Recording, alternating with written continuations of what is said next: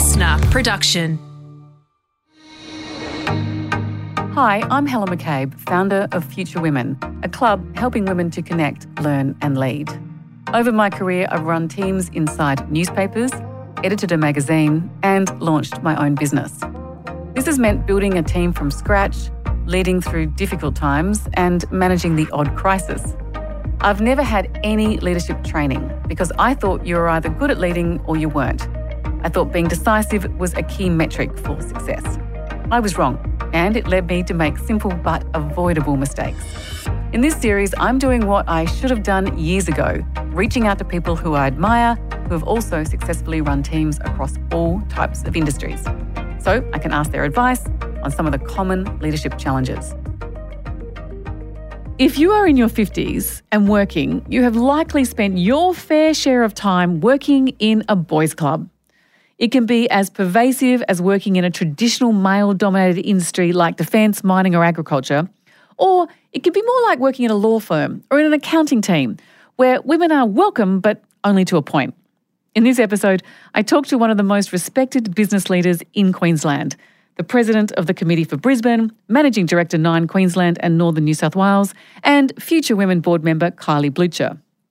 We explore ways to manage those tricky days when you feel excluded and disadvantaged by a boys' club culture. Those days where you are most likely feeling excluded from the group which has had a few drinks after work, or the boys who go for a run at lunchtime. Kylie Blucher, welcome to the Future Women Leadership Podcast. How did you come to lead Nine in Queensland?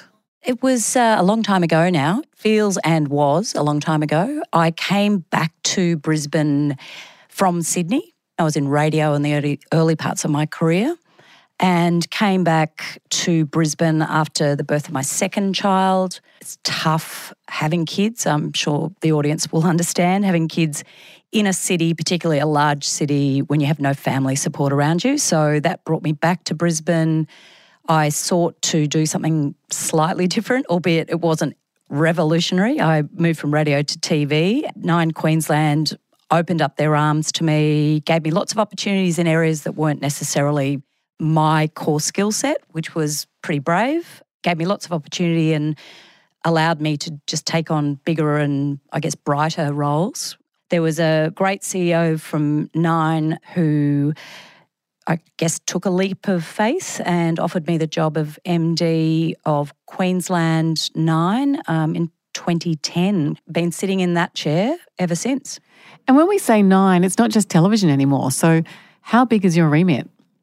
Yeah, so it's, you know, a nine across the country has grown. So, what was a television business is now a multi platform media company and here in Queensland, we're really lucky that we have a radio asset in 4BC, we have a publishing asset in the Brisbane Times, which largely has, you know, is clearly behind a paywall, a digital publication, but really happy to say that we're about to invest a significant amount of money in that business that is reflective of the growth of the market. So that's going to be a really exciting period for the you know, Sean editor, for me as an enabler to ensure that all parts of our business help to build their audience. And then obviously the traditional television business, our BVOD business, which is obviously growing at a rapid pace.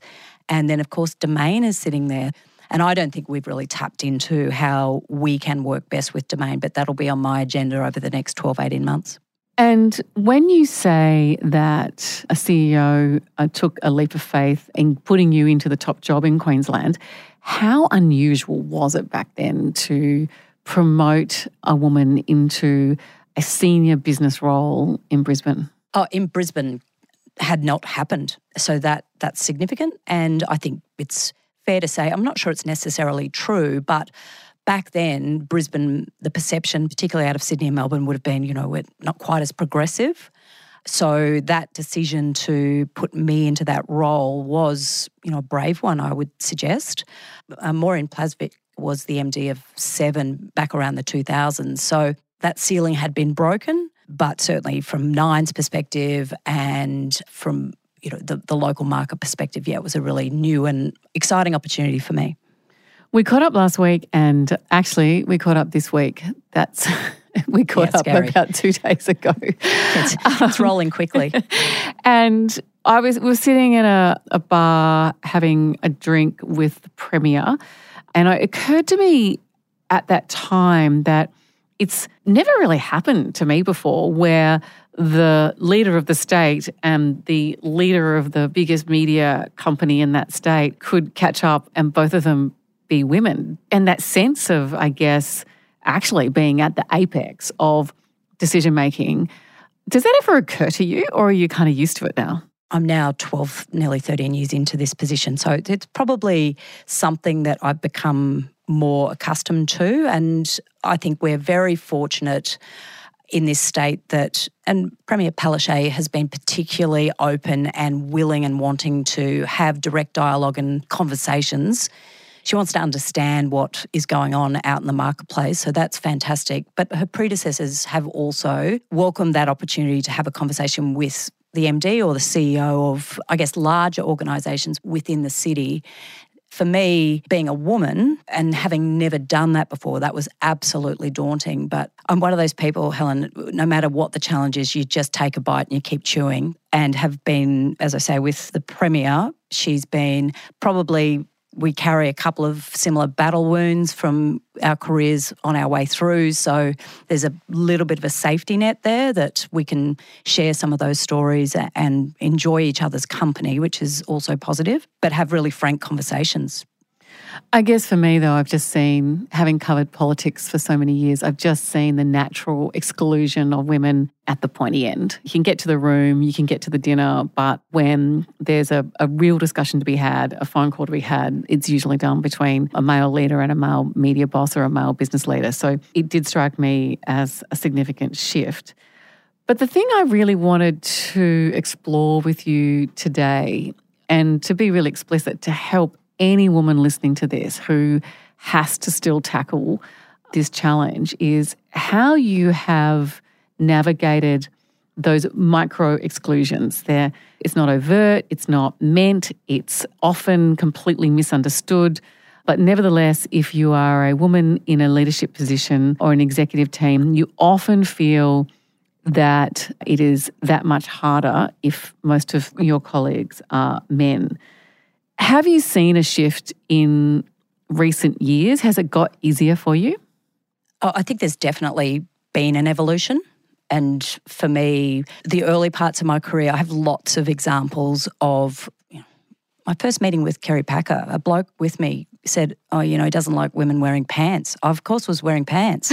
so, you know, you're on the back foot. So, those sorts of moments stay with you. Clearly, that was a long time ago. I try and give people the benefit of the doubt. They weren't used to the scenario. Where I sit now is there is no excuse. So you are expected to organise the coffee for the meeting or whatever that situation is. You are almost forced by actions to take a second step. You have to step out of that and use your voice to call it out, which is tough, particularly when you're young. But I guess my approach to that, you know, confrontation or you know embarrassing someone is not necessarily a great way of getting the best outcome. Perhaps calling it out after the meeting or perhaps you know in a jovial way you know oh well you know you make better coffee than me. Why don't you? would be a, an approach that i would suggest going forward. But yeah it's getting really hard to make excuses given the evolution i've seen over the last you know 10 years that's just unacceptable One of the key ways I think women are excluded is social environments. So, you know, a classic one is a drink after work. I used to come down from an office in the city in Sydney, and the entire street would be filled with men having a drink after work. But mostly the women that I work with had other obligations after work. So they were scurrying to pick up kids or do dinner or, you know, any number of other responsibilities. It always occurs to you that there's a lot of work being talked about in the drink after work. How have you navigated that? Going back 36 years I've been in media, what would happen 20 years ago would have been I would force myself or find compromises, unfortunately, at probably my family's expense, to ensure that I would stay in those conversations.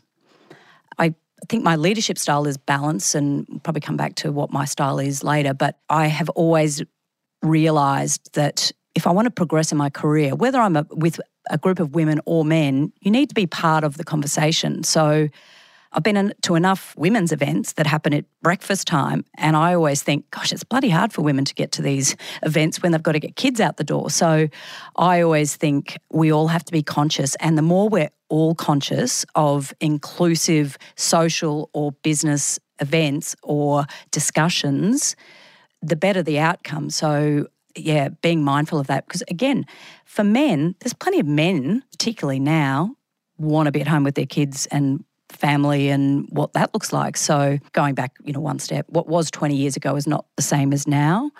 Brisbane might be a, le- a little less inclined to do the after work drinks, so I'm maybe a little bit exposed. I also work on top of Mount Coot-tha, so my ability to um, head to the city for a drink after work is pretty limited but that hasn't inhibited my relationships. I find ways to catch up with the important people that I need to connect with. In your organisation now, as a, as a leader and a long-time leader, if you found out that the boys are going for a drink or even for regular coffees together, would that surprise you? It would surprise me in my personal situation because I think early in my career, not so much in my career, in this role, I made sure that I did probably do, as I said, you kind of ensure that you build the relationships, you build your connection, and also build that recognition that oh, she doesn't have to come to every lunch, but we wanted to have her the lunch because, or the drink or the event because she's got something meaningful to contribute. It makes sense.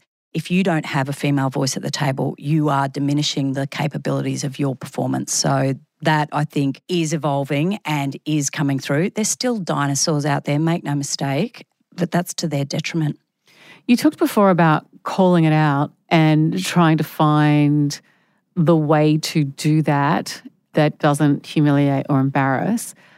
For younger employees who don't have the luxury of being the boss, what advice do you have? All I can offer you is how I've ha- I've never changed who I am, and you know I don't think I present or behave as a really quintessential CEO, MD. I am have maintained, I guess, my sense of self and have at times, you know, said things that I've walked out of a room and gone, oh my goodness, what were you thinking? That is going to be detrimental.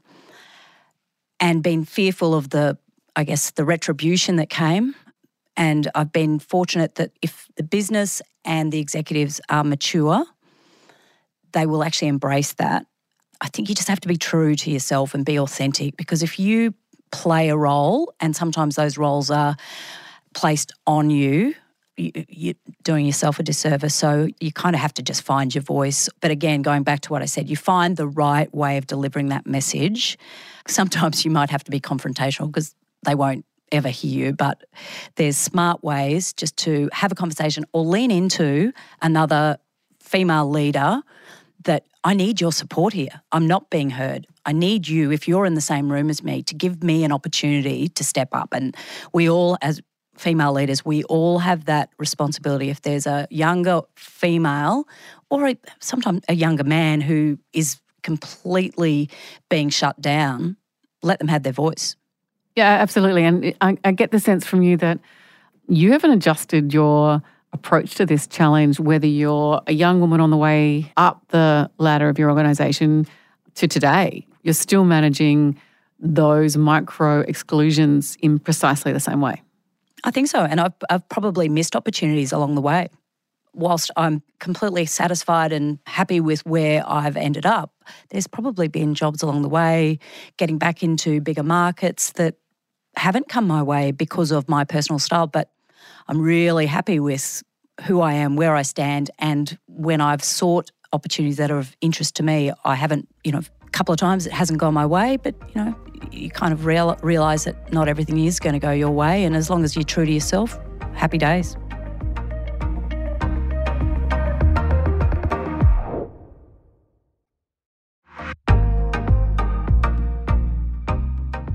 You touched on this a minute ago, but it's one of the most common complaints of women in executive teams. Is the meeting where you put your hand up and or you speak up and you say, I think the way forward is to do X. You know it's not been heard. Everyone just moves on. Bloke speaks, bloke speaks. And then the third bloke comes along and says exactly what you just said, and he gets a standing ovation for his genius. You would have seen that dozens of times.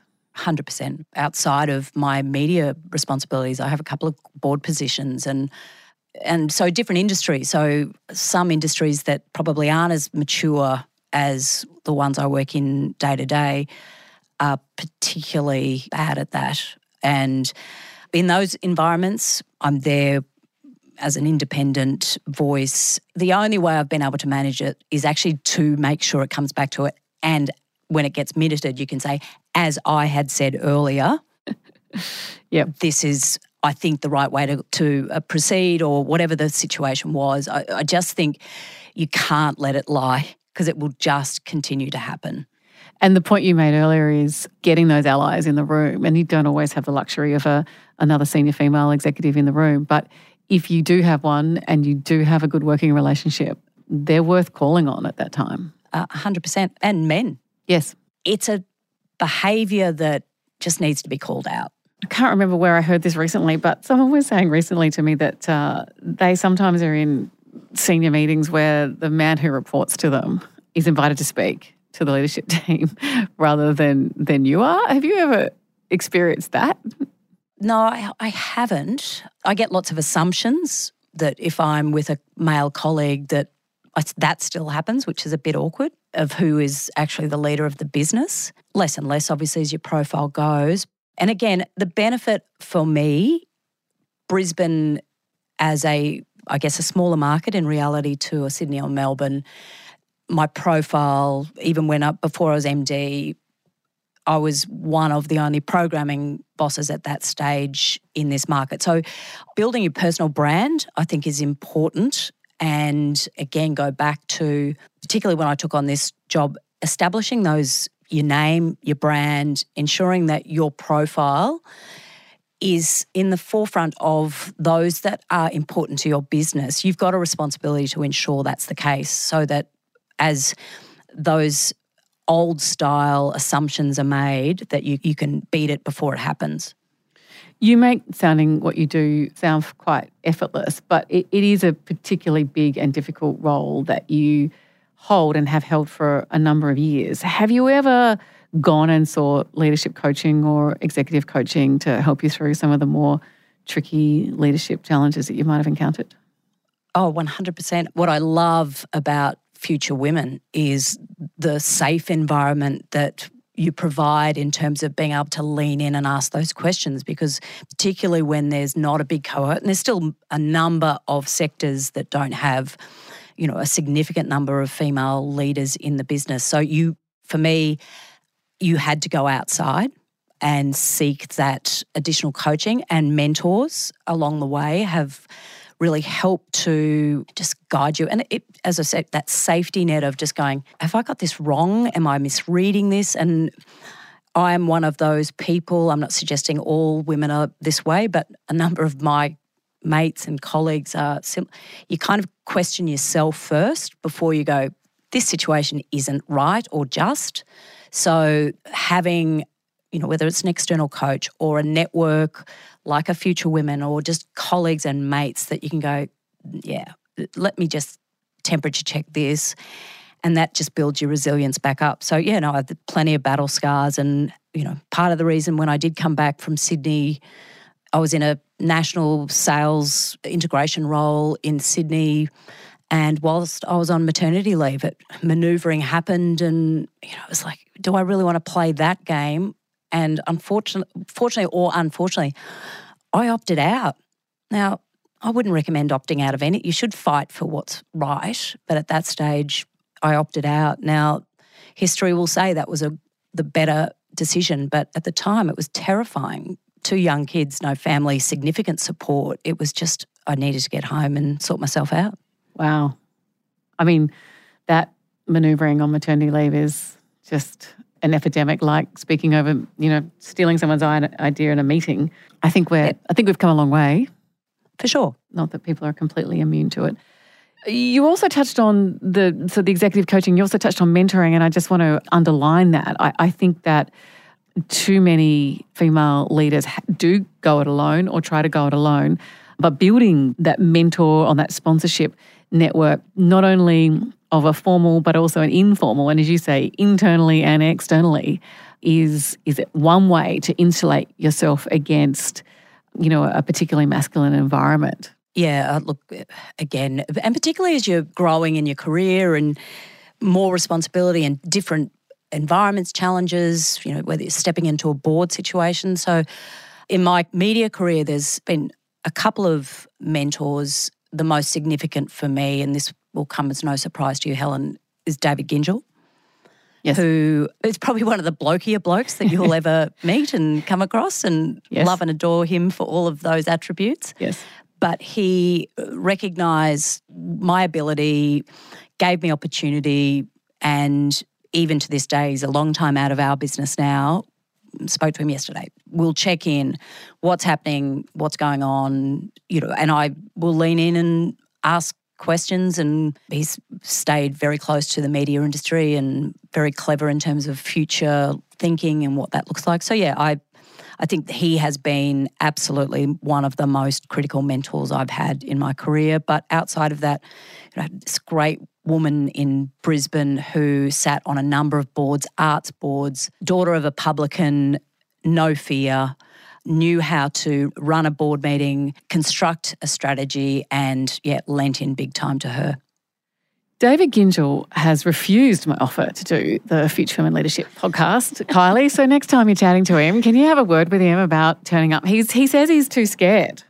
He should be scared. You know, he has no filter. So, um, look, we could talk about him for a lot, but I think in a in a podcast where we're talking about a boys' club, I think it's appropriate to to acknowledge that both of us have used him as mentors for many years now, and He's the first person to ring you up and tell you stuff something up, and he's the yep. first person to ring you and tell you did a great job. And he's uh, he's an extraordinary, an extraordinary character. But he, but he's invested, Helen. That's what uh, you know. Yep. One of the learnings I've had from him, key learnings, has been just invested in every part of a business, yes. and that those touch points. And sometimes you just want to ignore the call. And I want to be that person that my execs or uh, you know my staff don't want to take my call because I'll be annoying them probably, but it means you care, right? Yeah, I was uh, in a lift with him in ACP magazine days when he was put in charge of the whole magazine division, so every magazine in the country pretty much, uh, including Harper's Bazaar and all the all the fashion titles.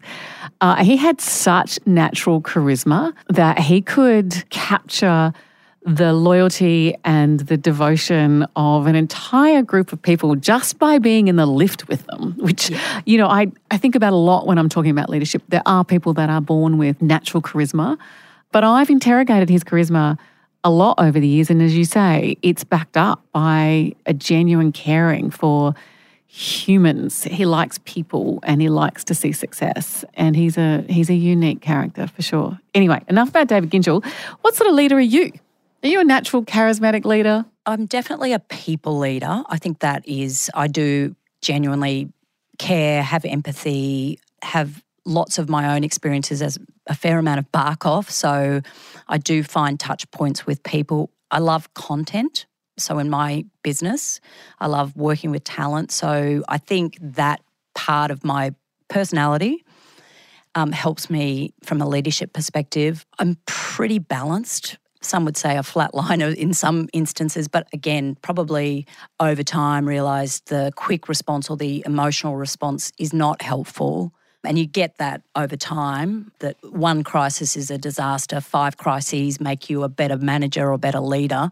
So, that in itself, I think that measured, balanced, you don't want your executive team coming in and finding you in the fetal position. That's never a good sign. But yeah, just ensuring the critical thinking is being put in by everyone, analysing where we need to be, not today, not tomorrow, but five years. I think, you know, I try and challenge my team to be responsive to where the audience is going. So yeah, approachability is critical and again, safe environment. But I think that most of my team would know if there's something wrong, I'll call it out and ask questions as to why, and that builds a stronger dynamic in the relationship and a really trusted dynamic. You know, I'm pretty happy with my, I've got great executives at Nine from a television perspective.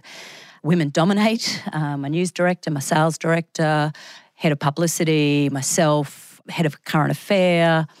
Do you That's, have any men that work for you? I do. I've, I've some great men, but again, the great men complement the great women and vice versa. So, and I've battled probably as you have over the years around the whole notion of quotas and I always believe that best person for job should have jobs, but there's definitely some sectors that just aren't moving quickly enough and they're limiting their the business potential by not moving forward quickly enough with that because as we know control of disposable income decision making if you're not having a balanced view. And, and again, it's not just men, diversity is going to be critical. In Brisbane, they are predicting that our population growth by 2040 will grow by 43%.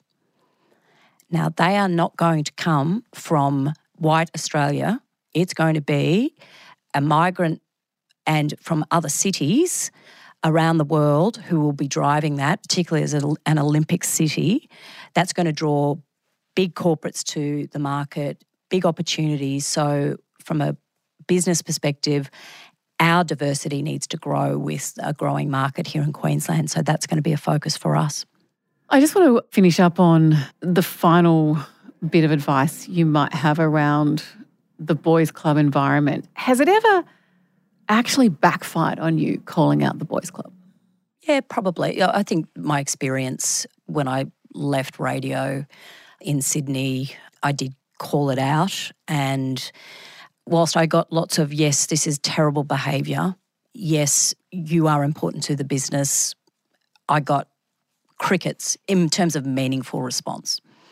So for me, it was it ended up being a pretty easy. I'm out. So look, that wasn't great, but as I say, history will say that was okay in the end. But that wasn't a good feeling at the time. And when you've got mortgages and all sorts of things going on for any of us, male or female.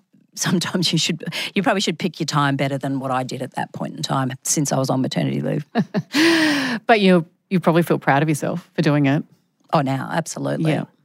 I think if we're trying to give constructive advice to anyone who's tuned in to listen to this, there is an environment now where calling it out is a lot less likely to backfire. You are just as likely, if you get the timing and the tone right, to be respected for making those micro exclusions or moments, making yep. your leaders more aware of those moments. Yeah, 100%. It's up to the individual to pick how you deliver that message, but be thoughtful about how you deliver the message, is the way I would approach it. Yeah, timing, your language, and I guess not deliberately humiliating or embarrassing, but being constructive and helpful. 100%. If I said something stupid in a meeting, I would expect the same treatment and response that it should be called out, but do that in a respectful, supportive way that I don't walk away feeling humiliated. So it's a two way street. And when in doubt, just be funny. Sometimes a bit of humour helps, gets you through most days, I've decided. Well, if you've worked in media for 36 years, I think you probably do a pretty good job of humour. oh, yeah, well, I hang out with pretty neat people like you and many others, so it's uh, I've been pretty lucky. Kylie Blucher, thank you very much for joining us today. Thanks, Helen. This podcast was recorded on the land of the Gadigal people of the Eora Nation. We pay our respects to elders past and present. Executive producer is Jennifer Goggin, series producer is Holly Mitchell, and audio imaging by Nat Marshall.